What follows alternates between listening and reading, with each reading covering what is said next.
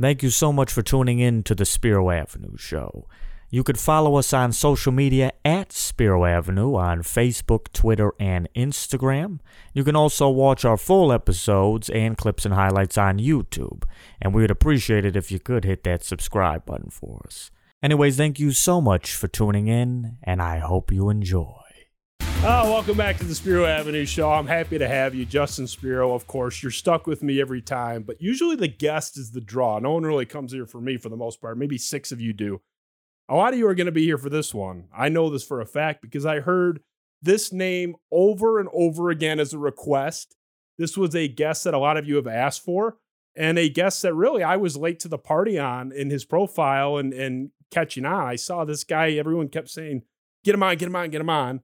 Like, who is this guy? Is it like the UNC basketball player from back in the day? Who are we talking? Marvin Williams. Then I looked him up. He's got a huge following and he's got a great account. Marvin Williams, you're finally here, man. Welcome to the Spiro Avenue Show. Thank you. Thank you, Justin. Uh, it's, it's a pleasure to be here. I'm humbled, grateful as well. So hopefully it'll be a good time tonight. You're a beloved figure, man. I don't know if this is like processed in, in that great big brain that you got because you're a smart guy. I was intimidated doing prep for your show and watching you speak and some of your, you know, whether you call it a lecture or sermon, however you phrase it. I was blown away by. Uh, I can see why so many people like you and why you're uh, resonating with the Michigan State fan base. Honestly, yeah, I, you know, you know, you never know. You never know what people think, and uh, I don't, I don't, I'm not on um, the formerly app called, you know, the formerly formerly Twitter app called X now. I'm not on there for that. I try to be as encouraging as possible, and so the fact that you uh, you have me on, I'm I'm pretty excited about. It. I was I was honestly so embarrassed that I didn't catch on earlier because I'm always like, where was I? And I get mad at the people I am following. Like, why isn't this guy retweeted into my ether more? So I kind of blame the audience to a certain extent for not getting me on board sooner. But really liking your stuff. I want to get into this a little bit. The Thy Shadows event, okay, which I was famously not in attendance for. I'm fascinated by it. I haven't had a any type of long form, more than 10 second conversation on what it was like up there, not just the event itself, but the vibe up there. You had, you know, Mel Tucker up there. You had representatives all over the place from that program. What was the event like? What did you make of it? What was the vibe up there? Yeah, I, you know, again, I, I thought it was um, I thought it was an exciting event. Um, you're you're opening people up to some exciting uh, things that are coming with the you know the uniforms and that sort of thing. So I was kind of you know I felt a, a, a level of excitement and privilege and humility and all of that kind of stuff to be to be present there. To have you know some of the basketball players there you know uh, ad haller uh, speaking uh, mel tucker darian harris all of those just kind of really um, and helping us to anticipate what what's happening with the event itself but also what's happening in um, in this this year that's coming up uh, Spartan Stadium is 100 years old, and uh, I think that's pretty exciting. And uh, unveiling of the uniforms, especially the the shadow, the black shadow, um, which I think is is is pretty is pretty cool. So so I thought it was overall it was a great event. You, you um, got it. Oh, sorry. Go ahead. Go ahead. No, just you know, my my only. So I, I, do high support, high challenge. High support is, hey, this is the encouragement. The challenge is, uh, so I do IF, which is intermittent fasting, and I assumed, I'm, you shouldn't assume, I assumed at 5:30 I'm going to stop eating because there's going to be food at the event. And we get there and I'm looking, I'm looking around like where like throw throw a brother a cheese it or something. and uh and so there was uh there was there was no food, no snacks. And so I missed my window. My window closes at eight. And um so I had to you know, not eat anything until 12 Oh, so you actually you actually stayed because that's right. Because you said you get it's like Sisyphus. You're like kicked to the bottom of the mountain if you had eaten after right at eight, o'clock. Eight so, o'clock. So, so, you just had to go completely. I just had to go. I had to go from oh. five thirty until five thirty that, that evening until twelve o'clock the next day. Brutal. Before I before I ate again. But but uh, besides that. Uh, and I say that tongue in cheek. The, the the the the event was great. Some of the the players from you know, from um, 2013 Rose Bowl, you know, Darqueze, uh, Dennard was there, um, uh, Antoine Jones, a, a, lot of the players from that era, and again, a lot of present players. So it was really cool to kind of connect with them again, and um, and just to see their faces and let them know they're still thought about. And so I thought it, overall it was an exciting event. A beloved team, that 2013 team, yeah, and they're rightfully going to be celebrated here this upcoming season for the anniversary of that group. I'm gonna talk to Darian. They got to get some like roseberry flatbed bread paninis out there or something. You gotta gotta feed my guy, especially in that window. That's brutal. But yeah, I mean, yeah, honestly, from everything I heard, the event just was a huge success. I Yeah. like no one was coming out of there like, oh man, that was a bust. Everyone loved Yeah. it that was up there.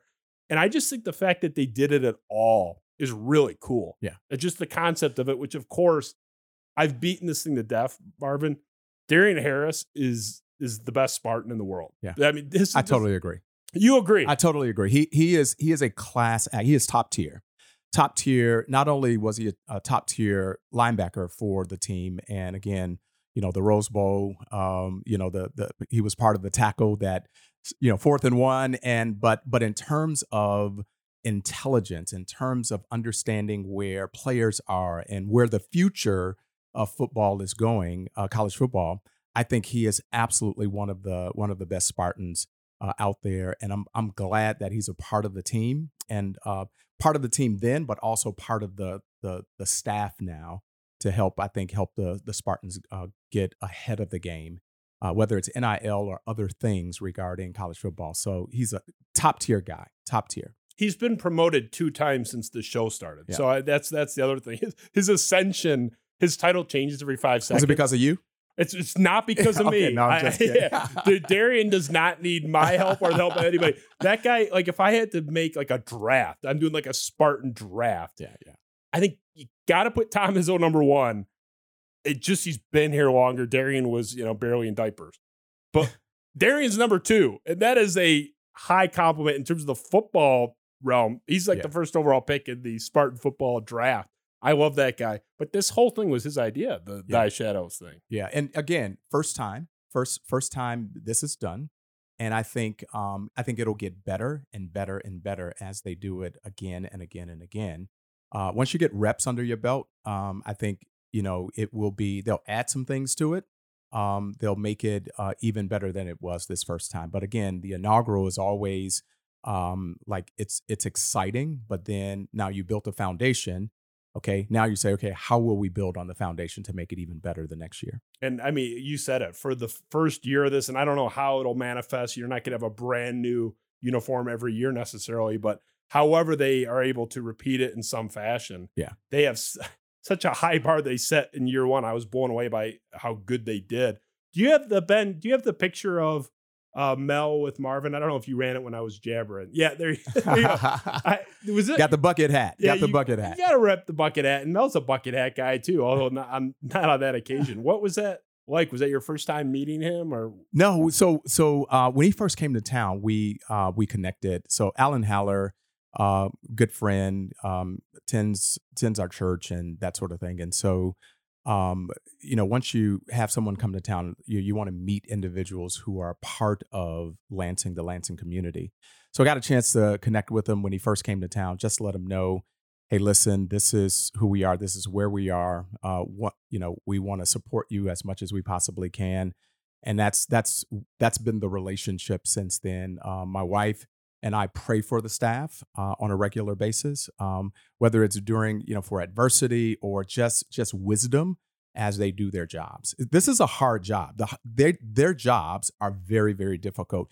You got stuff coming from within, you got stuff coming from without, and so you you need wisdom, you need discernment to to kind of make it through some of those rough times. And so, um, but but this is this was again first time like taking a picture i don't had opportunity i don't really do the whole you know picture thing put it on my you know my account so that you know i'm name dropping and that sort of thing. I just try to keep it low key and um, if i know people i just i know them and i don't let anybody know that i know them. And uh, so anyway that's but that was one of the first pictures that we've, we've taken together. So you're not offended by my wall, my collage of of photos with these people? no no not absolutely not absolutely not absolutely not Because so. it's funny because you're like, I'm not a big photo guy, as we're like in our peripheral No. looking at this. no ab- absolutely not absolutely not I'm messing with you. yeah, I- I'm the same way because you know I've met him twice, and I actually I gave him a quarter zip that we had made, and you know my my wife's like, oh, like you know, let's see the picture, and I said I didn't take a picture. She's like, Yeah. what do you mean you didn't take a picture? yeah. To me, it'd be kind of lame. Like hey, nice to meet you. Hey, can I grab a picture? And I don't judge anybody because I've done that like with other people. Right. But I like Mel Tucker. I don't know. I just like I'd rather know the guy and shake his hand. Absolutely. Grab a picture with him. Absolutely. I'm a big Mel guy. I don't know if you saw. I have two commissioned paintings of the guy. I have another one that's not a, a painting, but a picture of him on the bathroom wall. So he's on he's on my walls like three times in like a 17 square foot radius. So I'm a big Mel guy. You seem to be still on board with Mel. Yeah, I, I man, I one of the things I appreciate about him that here's a man who um he holds on to his values. Um he is you you never see him get high or low. Um again, he stays neutral. Um and um you know, it is what it is and um and I think he kind of goes with that. He wants to be the calmest one in the room.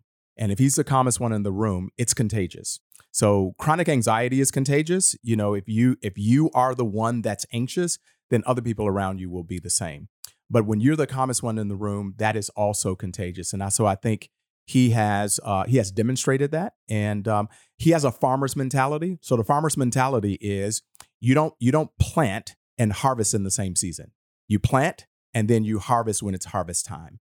And so all of the noise that you know that's coming from without, uh, I think he has a farmer's mentality. I'm planting right now. I'm planting seeds. I'm recruiting. I'm recruiting the the best players. I'm recruiting recruiting big linemen. Um, you know, if, if you you know uh, you know again to be the SEC of the North uh, of the Midwest, and so the fact that he is planting and and I think the harvest is going to come. I think we just have to be patient. We have to be patient, like individuals who are waiting for the harvest.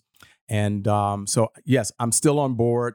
Um, support him uh, wholeheartedly as he um, as he continues to build this program. Let's talk about some of the noise. Ben Ben pulled some of the noise that you're talking about. What what's out there about Mel Tucker, the perceived lost momentum, the negativity surrounding him. So Ben, can you play that for us to set the table here as we proceed?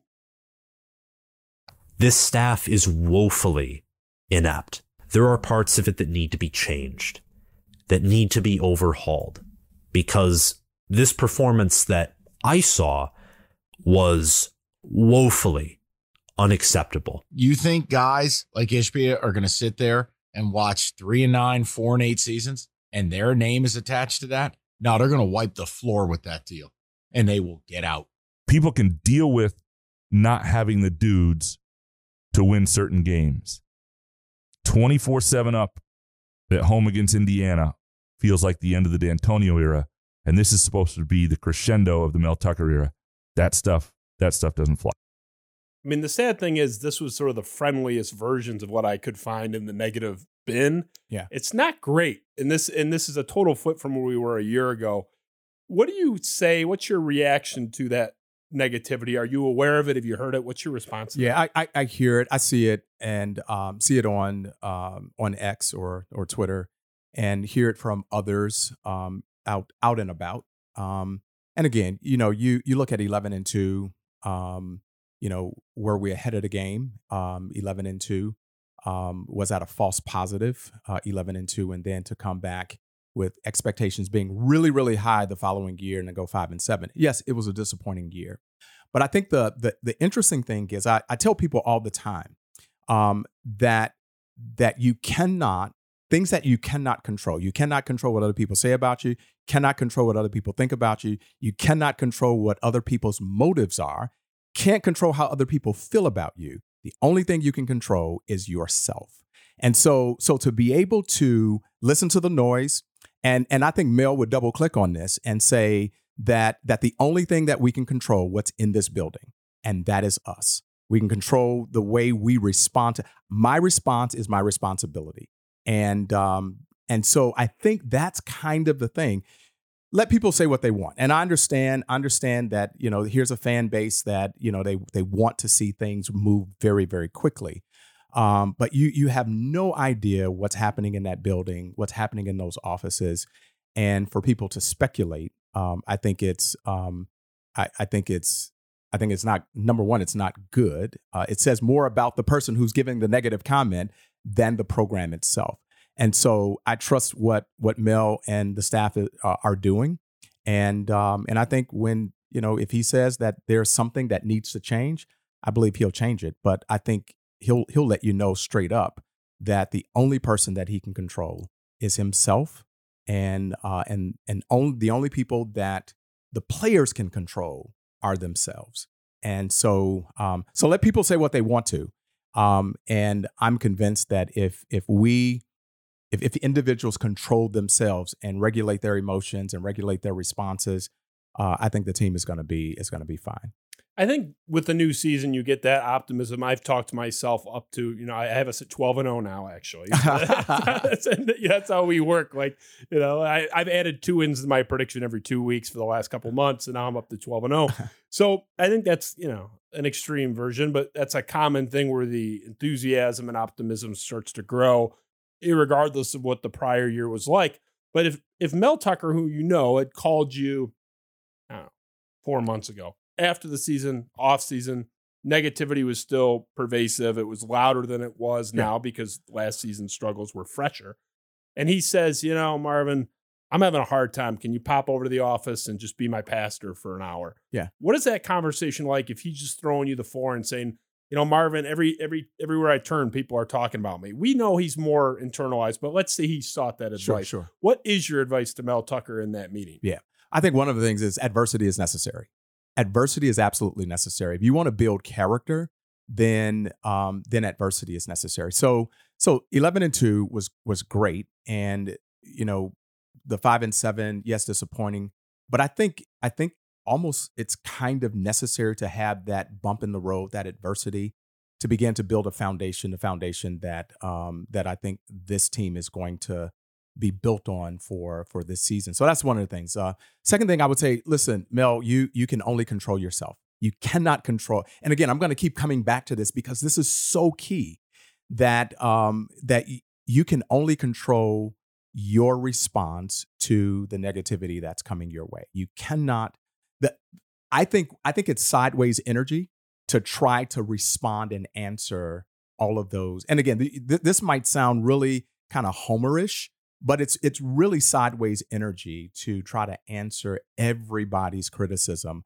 And i think the other thing that i would tell him is the best way um, you deal with your ops is to be unoffendable is to find yourself unoffendable that was your tweet yesterday yeah yeah yeah to i be, saw that. To be absolutely unoffendable because that will drive the ops crazy because you don't want to give up your agency. The moment you give up your agency then your ops have control and they can press a button at any time to cause you to react and you want to be responsive as opposed to reactive. So those are some things that I would I would tell him, and then get back to the grind and let's let's let's get it done. Um, those are some things that I would say. What's your hourly rate? I gotta. I, I, I, ben, are you taking notes? Good thing this is recorded because I man, I feel like you're talking to me. So I, am I'm, I'm picking battle. No, I'm not picking. I'm responding to picked battles left and right. Yeah, and yeah. Justin Thin, my buddy, will message me and say like you're arguing with somebody with six followers. I'm like, yeah, yeah, that. yeah. It's like, yeah, the guy, this guy's Yeah. on his third account this week. Like, what yeah, are you doing? Yeah, like, yeah, yeah. I, I just, I, I think, I think it's just, um, and and people people want to rile you up, and I think once they do it, they laugh at you because they say, "Now I have control," and at any point, I can say, I can say something to Justin, same thing that I said last week, to get you upset, to get you bent out of shape, get you tweeting things that um, that eventually will like, man, I, why did I say that? Why why did I why did I actually let them bait me into that? And um, right now, the program, if you notice, it's relatively quiet. It's relatively quiet. You've not you've not heard a lot of things um, like in the first couple of years. And I think that's I think number one, it's by design. Number two, I think that's one of the wisest things. One of the wisest things that the program can do is don't don't worry about what other people say what other people say about you. Handle your business once you handle your business. And i think that's what they're doing. I think that's what they're doing. They're handling their business. And uh, i think i think this team is going to surprise people on the outside probably not a lot of people on the inside because they see what's happening i think it's, they're going to surprise a lot of teams a lot of a lot of people on the outside and uh, and i'm looking forward to it. I'm here for it. I can tell you for a fact your perception is accurate because we had Darian Harris on after this past season, and he explicitly said, Hey, we're looking at maybe we don't do as much of the keep chopping stuff publicly and make it more internalized. Not that they're going to stop doing it, but he said, you know, there's all sorts of shared language we had when I was a player under D'Antonio, and Yeah, yeah. you know, in the bad years, people would have said, "Oh, that didn't work," and then in 2013, suddenly it works. It's the same slogan, you know, Yeah. stuff like that. So I know they were really looking at that and saying, "We tried to bring the fan base in. We didn't come up with Tuck come in, but the fan base, Fan base ran with it, Yep, and we we embraced it." And now it's used to mock us after a bad year. absolutely. So you're right. I mean, great job by you because he said that explicitly on the show. That's just your perception. You nailed it. They are trying to go more internal with their affairs, I think, and be less out there and less loud. Yeah, I, th- I think it's about building the culture. So you you either build a culture or you allow the culture. And so Mel Tucker and and all of the staff, I believe, they're building a type of culture that um, where individuals are um, they are being liberators for one another. They're giving you know they're they're not abdicating their responsibility. They're not um, protecting. They're not they're not shying away from the hard things again again you want to you, you know you look at last year you say hey let's define reality reality last year a lot of injuries um you know you had the, the the tunnel stuff you had a lot of lot of stuff that happened last year and um and so there's this sense where um last year was like you know is the culture suffering and i i think i think you know you you build it or you allow it and i think that it takes time for people players, coaches, staff to buy into a culture that a coach is bringing. Listen, this is only the fourth year. This is not like 14th, 15th year. This is the fourth year. And I think again, we we have just like any other fan base, we have a rabid, fickle fan base at times. Again, I said that. So yeah, we can, And- we're part of it. We can say it. yeah, that's right. Yeah. And so and so and and I think we we have to there's again have the farmer's mentality is to be patient. You plant, you plant, and and then you you wait and for you you wait for the harvest. And I think we're going to see a little bit of that this year. I'm curious for your take on this because I endorse everything you said in terms of how you would consult Mel Tucker and you know worry about yourself. Where I had a real hard time being the quote unquote bigger man or let it, you know, turning the other cheek, pick your cliche, was in the wake of the tunnel incident you just mentioned. And I don't want to get into the deep dive of the incident itself, but sort of the aftermath and the fallout. But I want to start with a clip from you and a great, I don't know if it was about a year ago or less than that. Great clip that we found you to sort of frame your perspective and the things you deal with. You know, you're, uh, I don't know if you prefer black or African American for, um, you know, the the phrase. Yeah. But you know, you're you're still in this society now as a black man, as an African American. You know, you're facing this racism, Yep. and that's something we had a rude awakening to this past October in the aftermath of that. So Ben, can you play the clip of Marvin really quick, and then we'll we'll get into this a little bit deeper. I live in this skin every day. I am profiled at least once a month. I, I was profiled in Rite Aid, a Rite Aid near my house. I was in the row looking for potato chips and nobody else in the store. So the clerk, the cashier, comes down my aisle pretending to fix candy that was already in order. And she just stood there and she had eyes on me. And I I had to laugh to keep from crying because in 2020 I'm still dealing with this. First of all, that breaks my heart. I hate hearing that. That just makes me want to go punch somebody. so I'm I'm sorry for that you ever have to face anything like that. The reason I selected that though is because you are a pastor, advisor, a mentor to so many people. And in that clip, even you are saying it's so hard for me. I hate that I have to face this. I laugh so I don't cry. So this still affects you obviously, you know, emotionally when you face stuff like that. That, that is that a fair Yeah, absolutely, absolutely. It, it, I mean, it, it, it impacts me, uh, even, even to this day. And, and this is, this is just one incident. You know, again, as I mentioned, there are a number of other incidents that, um, you know, that I, I carry, you know, in, uh, in my, in my heart. So, so, so part of it is, so, so again, I, I keep coming back to this because I will not give away my agency. I will not, even if someone called me the N word as much as that that that gets under my skin. The thing that I have to remind myself of is I know that I'm not that. So I, I have to remind myself of who I am. And I have to remind myself, uh, I have to, have to, with other people, I have to remind them of who they are.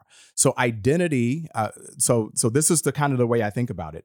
So identity determines my action, and my action determine my feelings, not the other way around. It's not my feelings determine my actions, Right. and my actions determine my identity. Because if that was the if that were the case, then every time someone said something to me, then my feelings would take over, and then I am I might end up doing something like you may have to come bail me out of jail or you know something like that. Right. So, but when I recognize my identity, my identity is I'm man, I'm a I'm a black man who is I again again I don't know what all your listeners are in terms of spiritually loved by God, loved by my family. So that's my identity. And so my identity determines how I will act in that moment. And that moment, I could have I could have actually said something to her, but that would have been even taken and taken out of context and might even be construed, misconstrued.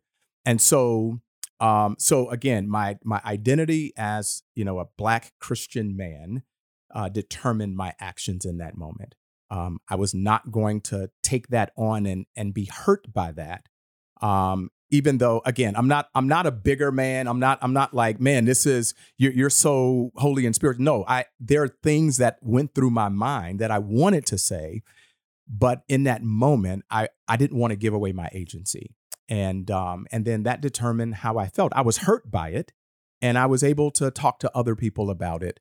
Um, but in that moment, um, I still carry that, uh, but but I'm not going to let it force me to do something that I would later regret. But is there something to be said for even if it's not a an embarrassing reaction that you wouldn't want your kids to know about, not just you know saying, "Oh, you know, I'm going to go go about my day." I'm honestly asking because that's what I wrestle with. Because I mean, did you see some of the stuff that was out there with the players? Yeah, you know some some of it, yes, um, and and some of it, you know, again, after a while, you you you turn it off because it's you know it it bombards you. To your point, your point, there is absolutely you have to look at where where do we have to stand up for justice, uh, where do you have to stand up as an ally for whether it's your your black and brown brothers and sisters. I think I think it's absolutely important for that. Now, in that moment, in that moment, that's that's what I chose to do. There are other moments where I have stood up and said, "No, this is wrong. This is not right."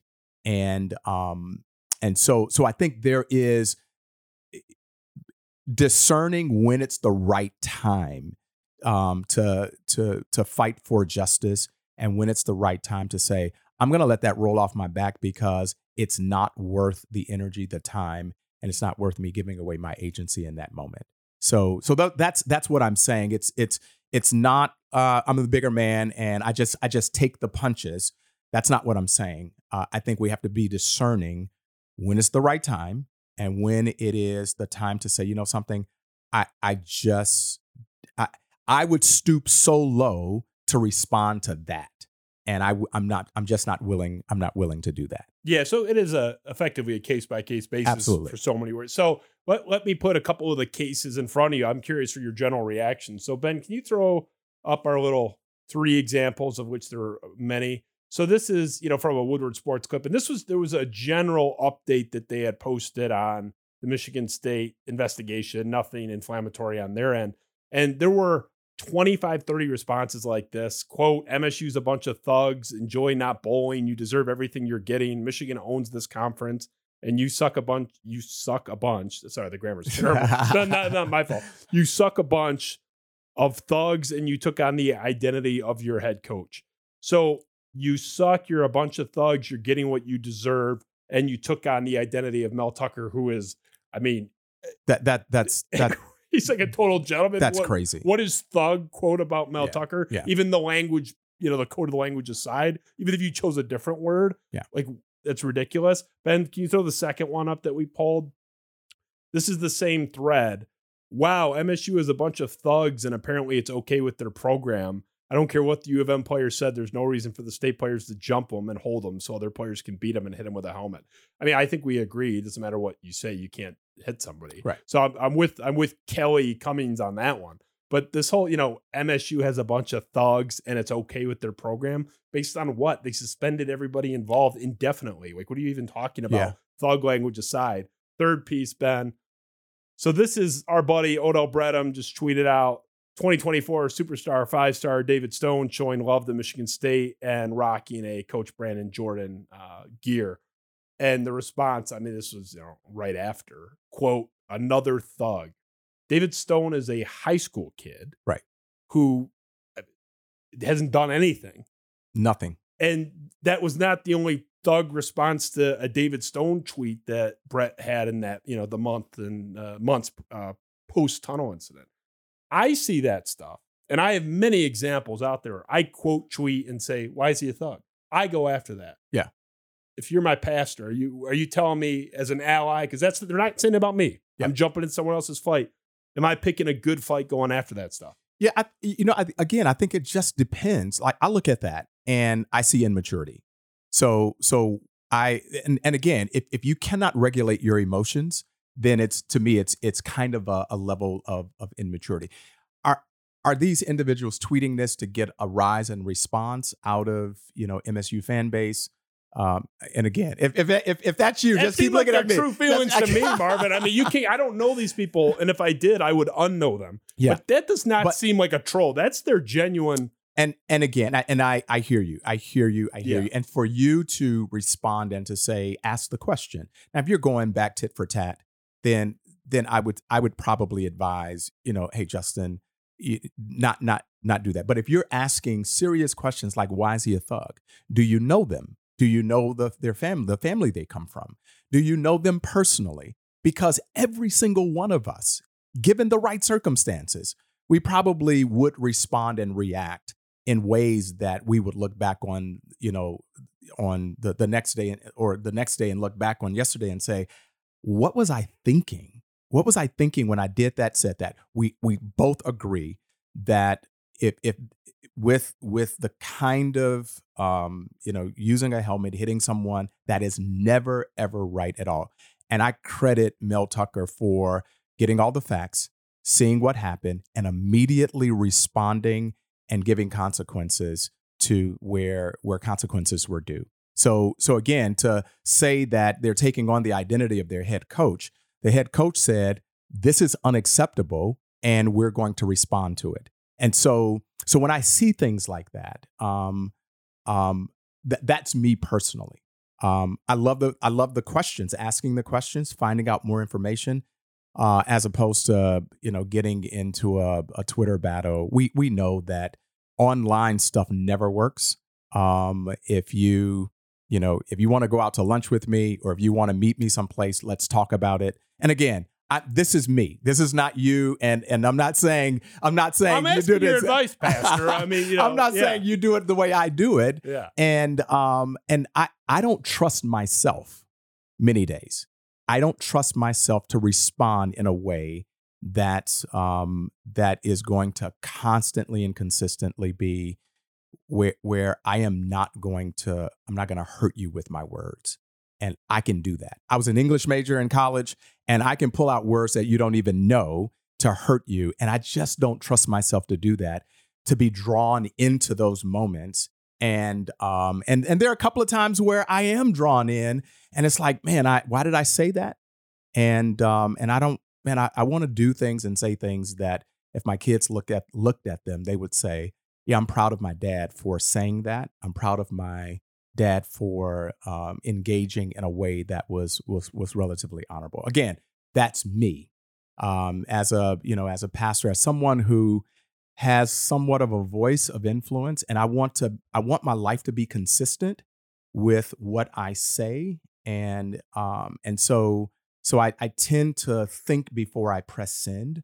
Um think a little bit more like how is this going this tweet going to be perceived and that sort of thing i, I have a, a kind of a funny story regarding uh a, in 2018 i sent out a tweet and um and it it it it was uh, when msu played when MSU you, don't know the you don't know the weight of your words sometimes. So in 2018, uh, uh, Michigan State went out to Arizona and played ASU, Arizona State, and so uh, I'm at home and I'm you know I'm you know I think the game ended up being 16 to 13, something like that. And um, and I I I tweeted something very benign about the offensive line. I think not doing what they were supposed to do, and somehow that tweet um, got back to Mark Dantonio, Coach Dantonio. I didn't I didn't know how close I was to the program. He you know he allowed me to to come come closer to the program, and so someone screenshotted my tweet, sent it to him, and um, and then Tim Allen at the time sent me a, a, a DM and said, "Hey, someone sent this to Mark Dantonio." So I text Mark and just said, "Hey, listen, uh, can we have a conversation about whatever you know the, the tweet?" So he was in a meeting. He said, "I'll call you when I'm on my way home." So about nine o'clock, he calls me and he reminded me of who I was in only Mark Dantonio fashion, and he said, "You, you're family." We, we, we would expect that from outsiders, but you're tweeting to 4,000 uh, of your followers, which I didn't think that was a lot at that time. You're tweeting to 4 4,000 of your followers and there's a sense of you're, you're tweeting something negative about the program, but you we've we've allowed you to come close to the program. And so so I, I felt like, wow, I didn't know my words mattered that much. And um, and and then he said, "Listen, I'm not I'm not mad at you, but he he did kind of go in on me.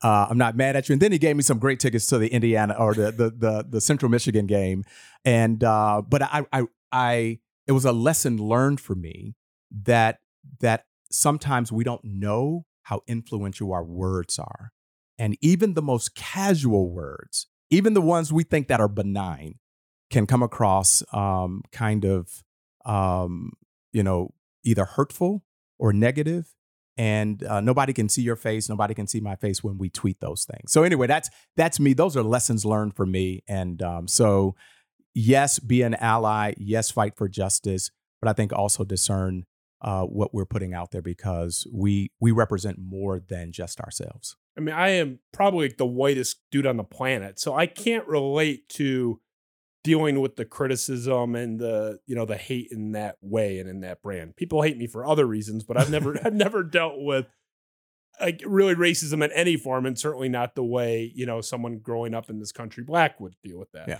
So I that's a given. I, I don't understand that, but where it hit home for me is when it was about specific kids that I knew. I Yeah. mean, Jacoby Windmon was one of the players suspended. top tier top tier guy he was in your chair four days before that incident, Yeah. previewing that game with Xavier Henderson and Darius Snow.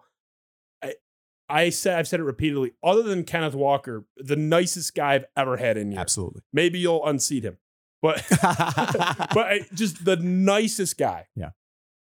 he was called every racial slur in the book, including the N word in two cases that I had pulled, which Yeah. we will not be sharing yeah but it so nasty about his involvement in that.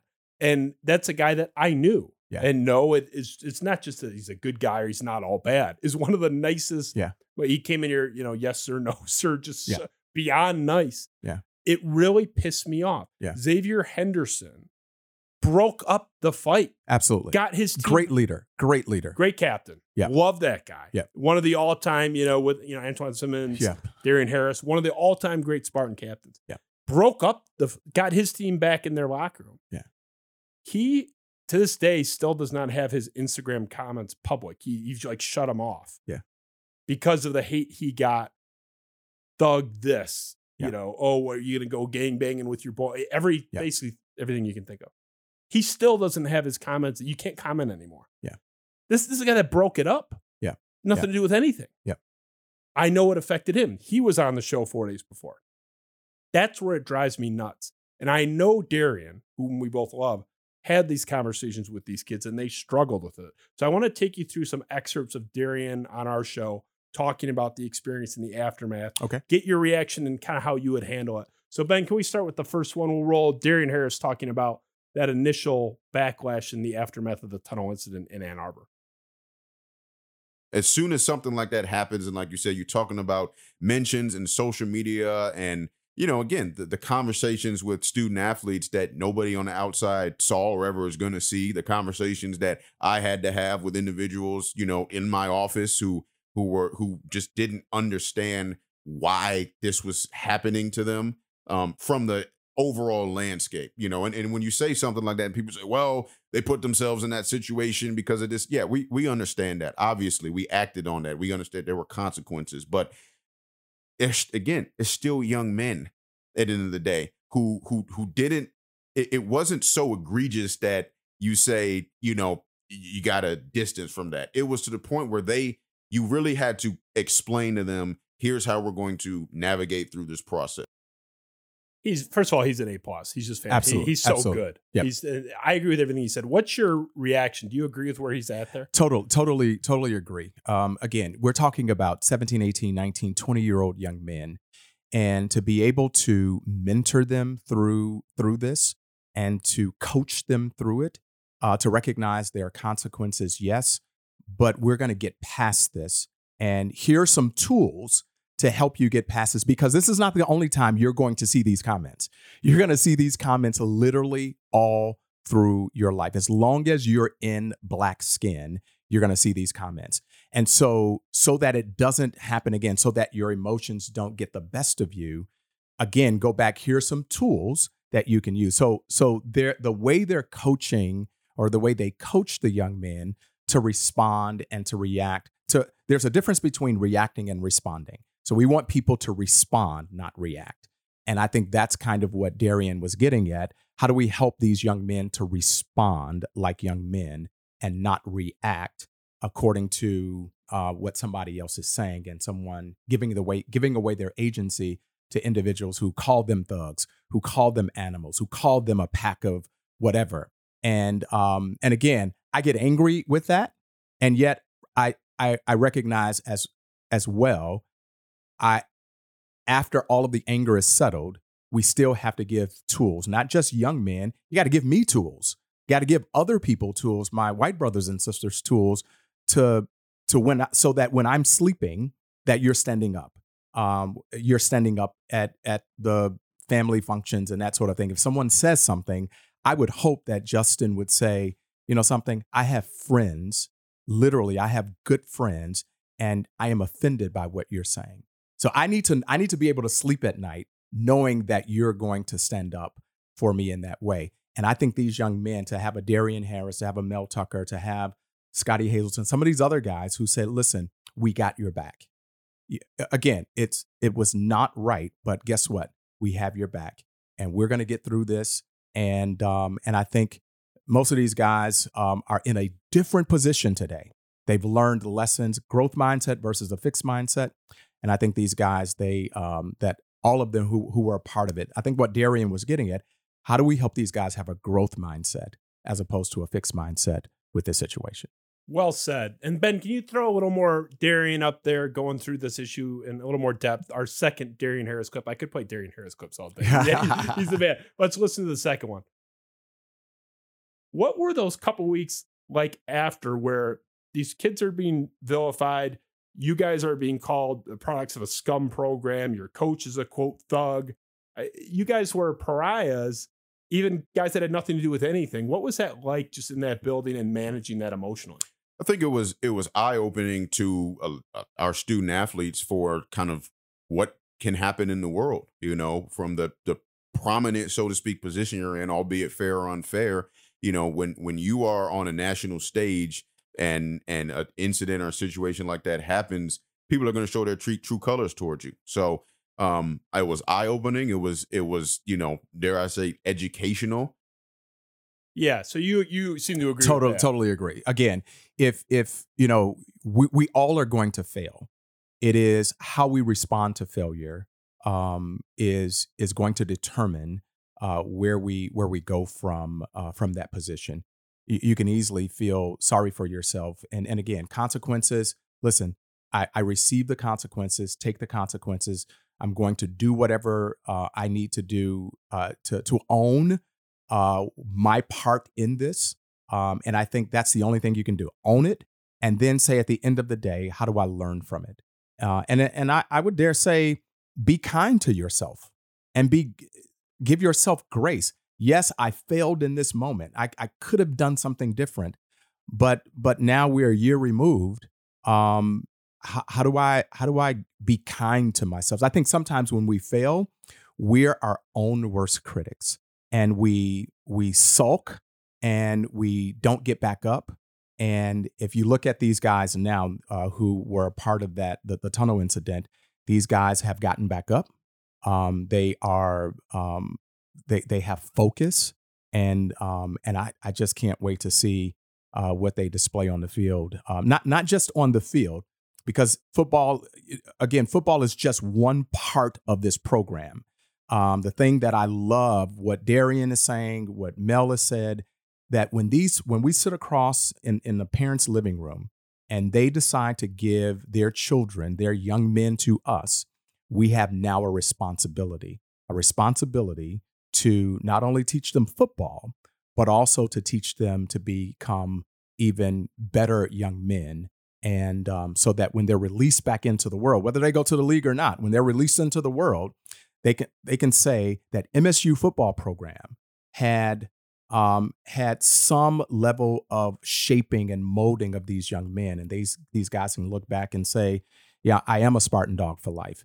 Yes, playing football, but man, I got a brother. I have a brotherhood, and these uh, coaches and staff they've taught me some things that I just would not have gotten otherwise. And so, so I love. I, I, again, you're right, Darien. Um, you know, he hits it out of the park every time when he's uh, talking about mentoring these young men that are coming up, and uh, and I love it. I would tell anybody just whatever Darien tells you. Just I mean, I'm older than Darien, but if he wants to mentor me, I, am agreeable to whatever advice he wants. To, he's the man. He's the best. We'll we'll finish with Darien here. Let's play the third and final clip. This is I, I really put Darien on the spot, and uh, forewarning, I'm going to put you on the spot. I'm going to ask you the same question I asked him. I don't think there's any denying this with the Mel Tucker racial component here. Let's let's play the Darien clip, and then we'll get into your opinion on this. I, am going to cut right to it. If Mel Tucker's a white guy, does this reaction mirror exactly as it has in this situation? Is there any difference? Because I think that has something to do with it, especially when people are saying throw Mel Tucker in jail, right. who didn't even do anything. is, it, is there some element of black coach versus white coach here? I, I, believe so. I believe so at the end of the day. And that's just the society that we're in. And again, people can push back on that or say everything's not about race. And unfortunately, it is in a lot of in a lot of cases, and so we have to navigate accordingly and teach accordingly. I undersold it, if anything. To me, it's almost entirely. I mean, if it were a white coach, of course there's going to be backlash for that happening. I'm not saying that it's like hundred percent that, but the intensity. I think if they were all white guys in the tunnel, or five white guys, two black guys, and the coach is white, I don't think it's half of what it was in terms of the public reaction. Is that crazy? What do you think? Yeah, I, I again, I you know, again, I'm double clicking, double clicking on what uh, what Darien said, and um, and again, I have I have personal experience to back it up. That um, where if it is um, if if Mel Tucker is not a black coach, um, I think to a certain degree there will be hall passes given out um, to uh, to that coach to say, um, yeah, you know, he's he, he needs to get control of the program, and then the backlash wouldn't wouldn't be as long as it was with this situation. But because Mel Tucker's a black coach, and again, from my experience, we have to do it two times, three times is better. We have to burn the midnight oil a little bit longer. We we get um, we get a short leash when we're in leadership positions because there are individuals who say, you know, they're not smart enough. They are not, um, they're not um, uh, skilled enough. And so, um, so you heard all of that. He doesn't know what he's doing. All of those kinds of things. Uh, he needs to get control of, you know, of his, um, you know, of his team. And they again using other, you know, other terms. So I, I think if yes, it's if it's a white coach, there may be a um, the the leash is a little bit longer, and the backlash is not as long and um, and the narrative is not spun like we see in the situation here. Did you see? We talked about it on my show. I interviewed the reporter about it. Do you see any of the John U. Bacon reports from his two anonymous sideline sources about the toxicity of the Michigan State sideline? I did not. Okay, I did not prep this. I mean, we we had beautiful graphics on it on that episode when I've talked about it with multiple players, but and so I'm gonna have to go into paraphrase mode here. But John U. Bacon, who's a friend of mine, great Michigan writer, New York Times bestseller, wrote what I think is the best sports book ever written, Three and Out. He's awesome. So I'm not, uh, you know, bashing John. But and we had a healthy conversation about this on camera. But I didn't agree with his decision to report this. He reported that there were two Michigan uh, sources on the sideline of the Michigan Michigan State game this year. Nothing to do with the tunnel. This was during the game that said the Michigan State sideline was the most toxic thing they've ever seen. That they were openly talking about staffers and players injure Blake Corum, injure JJ McCarthy, end their careers. The most vile stuff. One of the sources said, in I'm paraphrasing again a little bit, but said in 30 years, I've never seen anything close to this bad. And then one or both of them, I think both, but definitely one of them explicitly said, This is on Mel Tucker. This is his fault. They're taking after him. I have asked this question on camera. Anyone could pull up the episode. Darien Harrison, that episode. Keon Coleman, when I had him in here. I've asked off camera multiple players. Um, I'm forgetting at least one. I mean, Ben, you can if I that was on camera on the show. Five, six people total. They don't even know what the, these people are talking about. They're not even allowed to on that team talk trash. Right, right. It, there's not a single person, and I know you can say, "Oh, well, what else are they going to say?"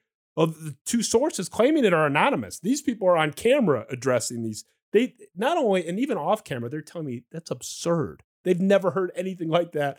And this wasn't, oh, someone said one thing. The entire three hours, the sideline was toxic and it's Mel Tucker's fault because they're taking after him. What evidence do we have of Mel Tucker wishing injury on anybody? Yeah. I, that stuff drives me nuts. Yeah. I, I, I just, I, again, what I know of him, um, that is, again, we're, we're talking cognitive dissonance. It's just, it, it just doesn't, here's, you know, a coach that says, you know, if you're sitting down on the bench and you're not engaged in the game mentally, even if you're not in the game, um, why would, you know, why, why would that, I mean, we're, we're talking about a coach that has discipline and trying to teach discipline to these young men.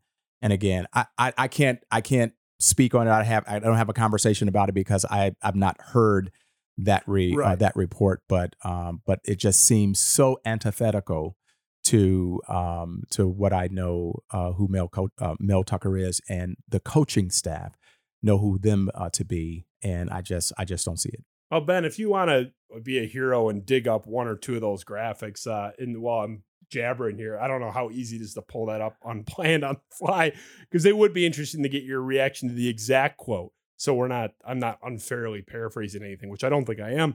But my point is that is, for my money, top five media member in the state of Michigan, the guy I have a hell of a lot of respect for. I'm a friend of his, I, and he's a friend of mine. I love the guy. Yeah. But those are two University of Michigan employees talking to a New York Times best-selling author who reported it. So this this is where we are dealing with this stuff on a more official level. This yeah. is not just some six follower egg on Twitter where you can sit down someone and say, hey, ignore him. Who cares? He's trying to get a reaction out of you. This is two University of Michigan employees going kind of on record anonymously, but wanting to be published with a reputable reporter saying that Mel Tucker is creating this toxic, vile, violent atmosphere. And it's not just, it's different. It's bad enough to say, oh, he doesn't have control of the program. That's not what they said. They're saying he's endorsing this. This is what he wants them to do. He's taking after, they're following his lead. That's different yeah. than a lack of control, institutional control or whatever. And that's coming from Michigan employees. That's coming from the New York Times bestseller reporting it. That's where it hits me. Where what do we do? It's for I don't know what the answer is. Yeah, and again, I eh, not knowing that situation, not being on the sideline, I can't I can't speak on can't speak on that. Again, um, I, I just, I just, again, I don't see it. And, and again, I could be totally out to lunch, totally wrong. Um, but uh, again, you know, identity, uh, identity determines actions, action determines uh, feelings. Uh, and so, um, so again, I, I have no clue. Yeah, of, of fair enough. So, so, but it's, I mean, if you're taking my word for it, it's bad, and yeah. I just think the whole thing is is ridiculous, and that's where you know I do get into the like what would I tell the kid? So you said you've met Jacoby Windmon or you know? I've not I've not met him. Um, you're so but just know I yeah, just know of him and you know again heard uh, some of his interviews and again a very very nice nice young man. So and yeah, your perception is right. I mean, like I said, he yeah is yeah he is like you know, leave it to Beaver, like fifties sitcom nice. He is such a good dude. Yeah. and so it, we'll we'll just use him as an example. Where let's say Jacoby Windmon calls you. We did the Mel Tucker example. What is your advice to him? I understand the mental advice of oh, don't let it affect you, but what is the actionable advice? Get off social media. The guy just got an NIL deal with a dealership through his social media. He shouldn't de- deprive himself of a voice, I don't think. Block everybody, address it, call it out. What would you tell Jacoby Windmon where he says, you know, Marvin, I'm getting these thug tweets every day. I'm just trying to live my life. What do you Yeah, say to him? and and again and and when I when I say when when I said that um you you just kind of not let it affect you, Yeah. it it's it's more than that because what what are you what are you going to do? If you know what what are you gaining by responding? I'm not a thug. I mean, what I mean, it, it- it's it's it it's going tit for tat. So you're you're it, the, the again going back to this. I can't stress it enough. Jacoby can only control himself and he can only control his responses to those kinds of things. He his response is his responsibility and for him to say, you know something, uh maybe maybe I don't uh be active on social media as much. Uh maybe maybe it is blocking certain people uh so that it it's not uh kind of getting in my, you know, getting in my head. But again, if you know who you are, and if Jacoby knows who he knows who he is, then then everything they're saying about him, um, like they're told they they don't know him, and it's and and because they don't know him, they don't know the they don't know his identity. They don't know who he is as a person. They can see him on the field, but they don't they don't know him when he talks to his mom. They don't know him when he talks to his siblings if he has. They don't know him when he is really out when nobody's looking, when when nobody's watching, he's actually doing things for other people and not bringing any kind of fanfare. So again, it I, I know I sound like a broken record on this, but again, our response is our responsibility, and um and I that's that's one of the ways I would um I, I would advise him um, get some people around you that remind you of who you are. Um, and and really that's that's that's what accountability is. Accountability is i think is sometimes a dirty word but part of the theory of accountability is i need people around me to remind me of who i am because there are days where i show up and i don't act like marvin williams.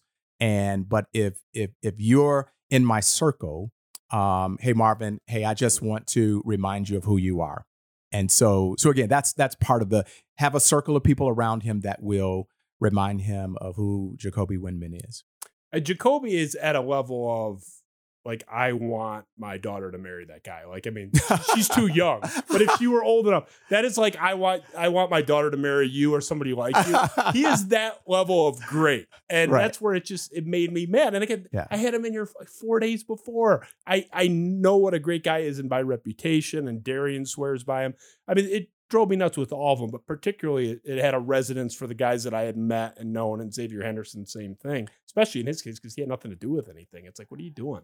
I just I thought the whole thing was dumb. but I, I think you have an opportunity. You you have an opportunity. You have a you have a um you have a, a wide range of listeners. You have a, uh, you have a, a great amount of influence. In those moments um when when jacoby says i'm not going to speak for myself um justin has an opportunity or marvin has an opportunity or darien has an opportunity.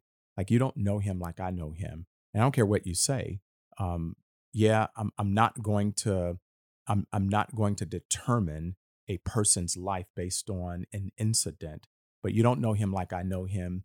Um this is a, a young man that is respect respectable respectful and um and i like i'm i i support him. I, if y'all want to come at me if the ops want to come at me come at me but i know him and i know him well enough to say um i i'm gonna be an ally for him and um and i'm not gonna i'm not gonna determine the rest of his life based on an incident that happened um, which which again, given the circumstances, any one of us can find ourselves saying things and doing things that we we later regret.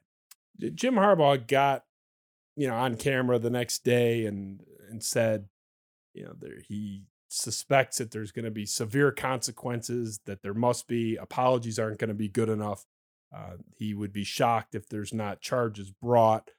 Was effectively calling for the harshest manifestation of legal consequences for these guys.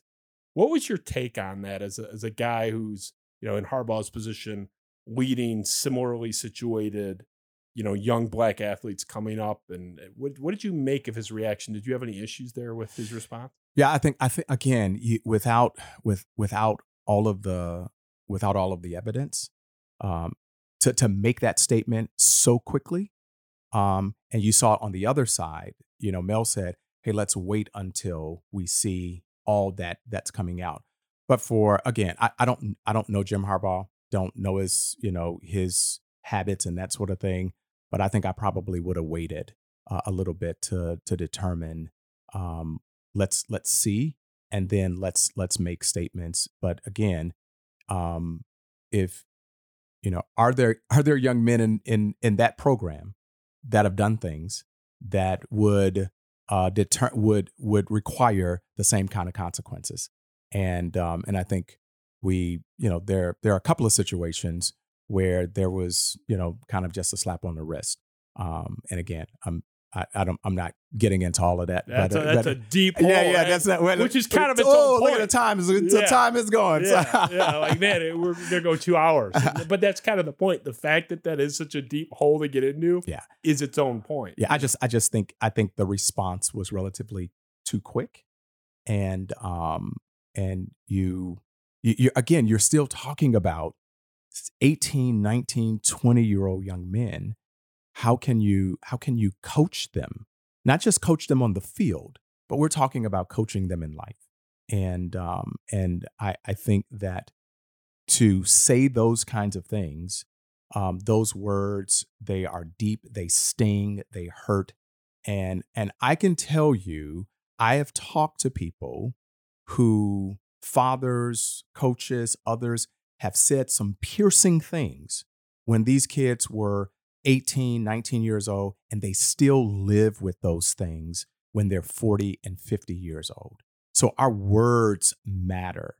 Our words matter. And and again, that's the reason I go back to even sometimes our casual words, even the words we joke with, they can have long-lasting consequences where people end up in counseling to say, well, my coach said this, so that must be who I am. Uh, or the op- the opposing coach said I was a thug, and everybody respects him, and so that must be what I am. And and so I I think that being very careful, being very discerning with our words, I think is super super important uh, because these these young men are impressionable, and um, some of them will carry some of this. Some of them are already carrying things that their mothers have said, their fathers have said to them, that um, that have wounded them. And now you add another authority figure saying those kinds of things to them. They carry that. They carry that along. Um, I, I got stuff that I've carried that my father said to me when you know when I was 13, 14 years old. And so I can imagine there are some other individuals who play you know this game called football who carry some wounds from authority figures and so i think we just have to be very careful with our words and uh, if it were me i just i would have waited and i would have chosen my words a lot more carefully Yeah, I mean, there's such a disparity there. I mean, at the time, what, what was Harbaugh like 56 years old, and you have this, you know, 56 year old guy making seven, eight million dollars a year, getting in front of a camera and saying, you know, I expect the, the harshest of judgments on these 19 year olds, 20 to ruin their lives Yeah, I I mean, Yeah. They, and, you know, people wanted him thrown in jail, and you know, and for Harbaugh, you can you can make the leap.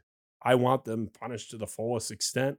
That would be jail time technically for for one of the charges. So Yeah. I mean, te- technically, Yeah. if we're being literal here, so I just I thought there was no grace in the response. And whenever you bring this stuff up, they always say, "Oh, there's Michigan State playing the victim." No, like Michigan State did bad stuff, but the difference is we own that. Yeah. We suspended our guys. Yeah. We Mel Tucker apologized immediate immediate. response Like he- immediate response an all-time the aforementioned John U. Bacon, the Michigan guy was even like Michigan State administratively a home run. They were, I mean, it wasn't even lunch the next day. Absolutely. And then they added more suspensions because the investigation was ongoing. But the guys that they knew were involved immediately. So to me, that goes to integrity. So again, uh, in concert, uh, Alan Haller in concert with with Mel Tucker um, and the the rest of the program, again, a an integrous program, in my estimation, in this one move, to say that this is our identity as a program. Our identity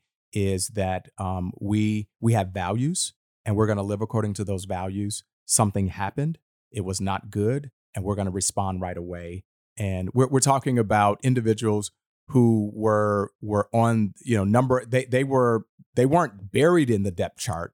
They were they were players, and um and the immediate response was uh, Mel Tucker, Al, Alan Haller, like we don't care if if they are up uh, you know at the top of the depth chart or buried in the depth chart.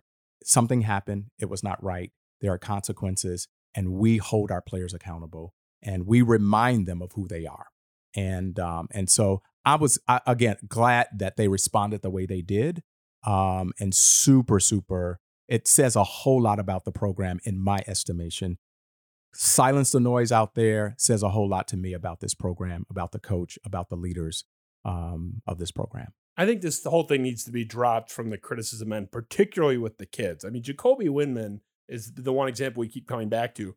He was in that chair talking about it with me on the show that he had been the three-time defensive player of the week in the Big Ten, tied the record of all time in eight games. He had four games left to break it. He's on there with like, you know, three other, you know, great all-time Big Ten defensive yeah. players. And he lost that. That that was like a, he he would have had four cracks at winning defensive player of the week one time. He'd already done it three times in eight games, and he would be alone in the record books instead of tied. Even from a career achievement standpoint, what a loss. Yeah. Not to mention all the you know the criticism he's received. So when I had a tweet a couple weeks back about Jacoby Windmon, and there's a response in there. Oh, you mean the thug? The kid's been through enough. That was dumb last year. like, but even if you're even if you're the biggest hick, right. like right. seriously, dude, yeah, yeah, get over it. It's old news. It's old news. Beyond the yeah. pale at this point. And and even and and so here, here's here's the point. And here's the point that I make that um that that we're we're the only ones that can control us. And here's the point it will never be enough. I don't care how many apologies. I don't care if if he if if he goes out and he plays his heart out. I don't care if he's the nicest guy in the world. It will never be enough because of that incident. And that's when you know individuals um, their motives, their motivation is not to see anyone succeed. It's not to watch a college player do his his best. It is to um, is to kill his career, kill his his psychic, his soul, so that when he gets when he goes out on the field, he is not just playing against an opponent. He is playing against the world who hates him or who doesn't like him. And that that's the reason I said if you can if you can wake up unoffendable it drives the opposition crazy because they cannot control you. I'm sorry, I'm preaching a little bit now, you but is that you were brought in here partially for this reason? Honestly, we I'm, need a little bit of. I'm serious that yeah. that when you're unoffendable, your ops are like, what can we do to get under their skin? That's the reason it's important. If you and I can control who we are, regulate our emotions, and not get all bent out of shape when we walk in a tunnel or someone says something to us, taunt us, says something negative about us, uh, just keep pushing, keep walking, because they're trying to get a response. And if they can get a response, they can get what happened last year to happen again. And I think Mel Tucker is mentally preparing these guys. I think emotionally preparing these guys so that when they hit the uh, when they hit the field, um, the only thing that's going to be on their minds is kind of this tunnel vision. We we handle us. We play for one another play for our coaches, and we're going to silence the noise around us. We're going to silence the noise on social media. We're going to silence the noise um, uh, of everyone else who has uh, who who those individuals who have negative things to say about us. Again, I keep coming back to this because Justin, I can only control. You can say you can you can say things right now to me that um, that are offensive, that that are hurtful, and and and if I let you and you you see reaction out of me, you say I got him now. I got him. And I'm going to keep saying it and keep saying it until I turn this table this table over or throw something at you. But if I sit here and say, "Man, say what you want to." Like I you can there's nothing you can say right now that will offend me. And and again, I'm I'm not saying that that that comes like overnight. That comes with adversity, that comes with training, that comes with tools to say like there's nothing you can actually say about me that's going to offend me, that's going to get a reaction out of me. Now, I will respond to you. So, how do you know that about me? Well, well, well, I, I, I don't know. Well, see now, now, now the tables have turned a little bit. So now I have the power versus you. So again, it will never be enough, and people will continue to say it. And at some point, we have to say, "I'm washing my hands of it. Um, I know who this is, and I'm not going to respond to this thug comment, that sort of thing. Anyway, I'm I'm done now. Can I be offended on his behalf? Even if you're yeah, yeah, you, I, yeah he's I, not offendable. Can I be? Yeah, offended? yeah, yeah. that's my guy. I love that yeah, guy. yeah, yeah. yeah. I can tell. I can tell. And and one of the things that I appreciate, even from this conversation, you've had people at this table. Um, I was um, I, I don't know if this was a recent one. You had Malik Hall on the show, and um, and That's and you know just you know uh, individuals kind of lambasting him for you know questioning his effort and questioning whether he was going after a 50-50 ball and that sort of thing. And and again you you know it you- your split second decision if i touch it it goes out of bounds then if, if i don't touch it then it- it's kind of damn if you do damned if you don't kind of kind of idea. And and the nicest guy in the world not one of the nicest guys in the world and um and to question his effort.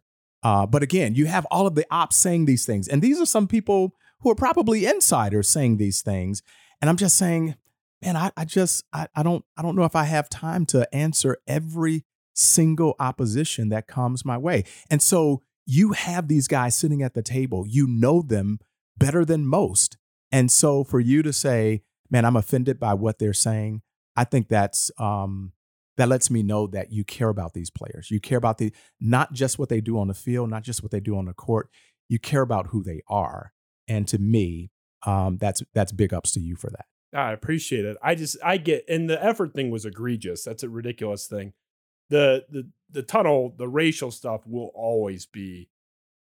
I I had a hard time with it, honestly. Like I Yeah. I was you know having long conversations with my wife, like how do I handle this? How do I help these guys? And we you know help two of the guys get their attorney, you know, to deal with the the stuff. And it's just we were we wanted to help. And I talked to Jacoby and I messaged him and I'm like, man, I am sorry. Like this is Yeah. uh, you know, please don't hate white people. like, this is, like, it's, I, it's like what it's a helpless feeling is kind of what I'm Yeah. getting at, and I, I still don't know, you know, what to do. And I think you said it best earlier. It is case by case, but I wanted to show support, you know, to him and those kids, and it still it drives me nuts. And you know, I want to move past it, but I feel bad for them, and I know them as guys, particularly uh, Jacoby and Xavier and some of the other guys involved, and it just it drove me nuts. Last thing on this, I promise. Alan Haller, you said you're friends with him. He attends your your church, Yeah. right? I don't know to what extent you can disclose conversations with him. Do you think this weighed on him? He is a in a rare position as a black ath- athletic director. Even rare to have the the combo of the black head football coach, black athletic director. There's like four schools I think in the country um, that have that you know distinction in the Division One. What what was his conversation like with you if you ever got there with him? Did this ever come up? No i it, it's it's not been um other than i just told him uh, you're made for this job. This this is this is you know this is um um your job um if if if they offer it to you i think you'll do a phenomenal job um and you have you know you have my total support. Uh, again we again as i told you my wife and i we we pray for the entire staff including the athletic director uh, uh, the athletic director alan haller. Again i know the weight is probably heavy. Heavy is the head that wears the crown right? I i know the weight of of that position just from the mere fact as a pastor. Um, and um, and yet I like man, he's I think he's cut out for the job. He has the demeanor, he has the right attitude, he has the integrity, um, he has the heart. He loves Michigan State, and he loves Michigan State uh, Michigan State athletics. Uh, again, came up through the ranks, uh, to number twenty two. Um, you know, cornerback, uh, safety, um, and and again, I just you know the fact that he's an insider, he knows the program, knows the program inside out. I think he's uh, he's the, the the right man for the job. Whether you know, again, you know, whether he was black or white, and I knew him, um, this man has a level of integrity, and the fact that he is an African American who um, who knows what he's doing. Um, I I love I love the position that he's in, and yet um, I don't I don't envy the position that he's in. I bet he says, Marvin, I don't envy the position you're in as a pastor because I have we have people in our church that you know they they they have their ideas about this and their ideas about that, and so um, love the brother, and uh, and I think he's I think he's the right man for the job. Well said. I've met him once, loved him, really good conversation with him. He, he ran up to me at homecoming last year, but during a he did like a radio hit, and he came up and he he liked my vest because uh, he He's, he recognized me. I was so flattered. I was like, oh my God. I for, you, for, you, it's no big deal. But I was like, oh, Alan Hell. but a great guy when I talked to him. Yeah, and yeah, yeah, I've heard nothing but good things about him up there. so well said. This is a complete off topic. I want to finish here though.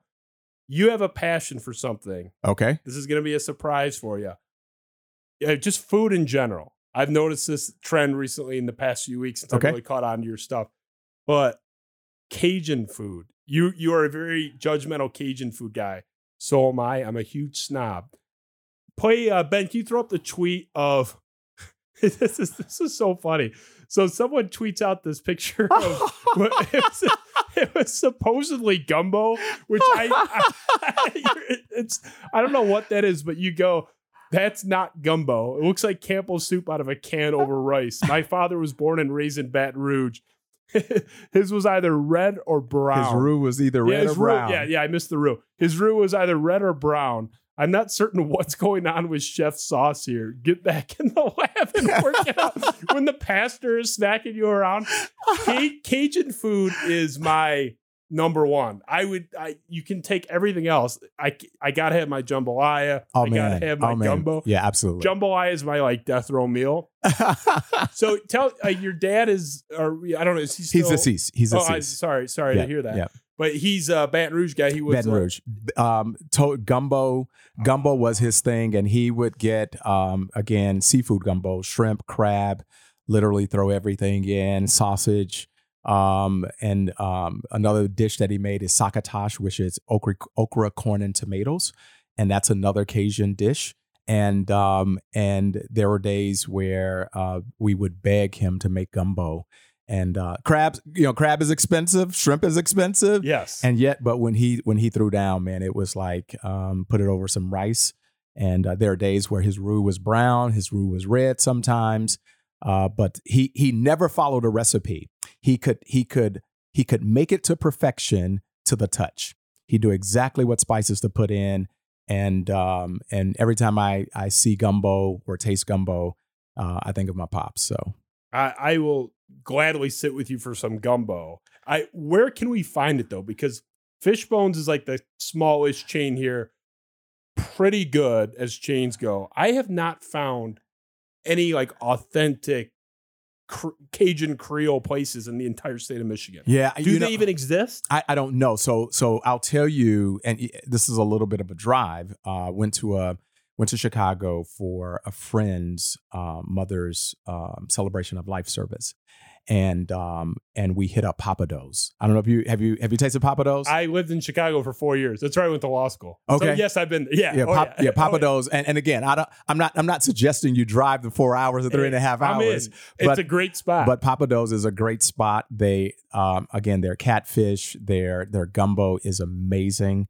Um, I've not found a place here. My wife and I, we try to reenact my father's gumbo at times, and uh, we we made some um, we made some a couple of weeks ago, um, and it was it was good. It was good. Not like not not my father's. Close though. Yeah, but close. Uh, Tanya, if you're still listening, if you're still watching, your gumbo was great, but uh, not like my pop. Is it like are you guys tag teaming or is, is one better in the kitchen than the other? Like how do you? No, she she's much better. She's She the- mu- she's much better. Now, I did, uh, to my credit, I did make pizza bowls tonight. Um, Okay. And so um, she, before I left, uh, I said, "So how is it?" Because I was getting dressed. Said, "How is it?" She said, "This is amazing." So I I, I left on a high, knowing that my wife tasted my cooking and said it was great. It's always a good endorsement. I've never gotten that endorsement, not because my wife's picky, but I'm like a deplorable chef. I mean, I do make stuff. My kids kind of like it, but yeah, Yeah, she, I- she's an amazing cook, but she bakes better than she cooks. Okay. Um, she's a great cook, but her baking is is absolutely amazing. but the gumbo got your thumbs up though. The gumbo got my thumbs up. So we'll have to negotiate with your wife. We'll do it after the show. and We'll work something out. Okay. Because my wife's awesome. We'll trade. Like my wife will make you guys something. Okay. And send it to you. and we'll send you and the I gumbo. gotta get some we'll of that send gumbo. You, we'll send you the I can't gumbo. find any good gumbo. There's no We'll- good gumbo. we'll send you the Chicago, gumbo. plenty. of- There's multiple places with good gumbo Yeah, in yeah, yeah. Chicago. Yeah. You can't get it here. Well, or it's a, it's a bet. it. It's a bet. We'll do it. Yeah, we'll do it, uh, so. I mean, we'll, we'll work on that trade. Something Yeah, fair. yeah, Marvin Williams, man, I know we ran a little long. Really appreciate your time. You were Yeah. awesome. yeah. Thank you. Thank you for having me, and uh, humbled and grateful. Uh, thanks for the the lively conversation tonight. Uh, please come back. We'd love to have you. If you have me, I will. Oh, in a second. Are you kidding me? You were awesome. Marvin Williams, uh, Justin Spiro, Spiro Avenue Show. Ben, love you. Eric at home and your boxers, love you.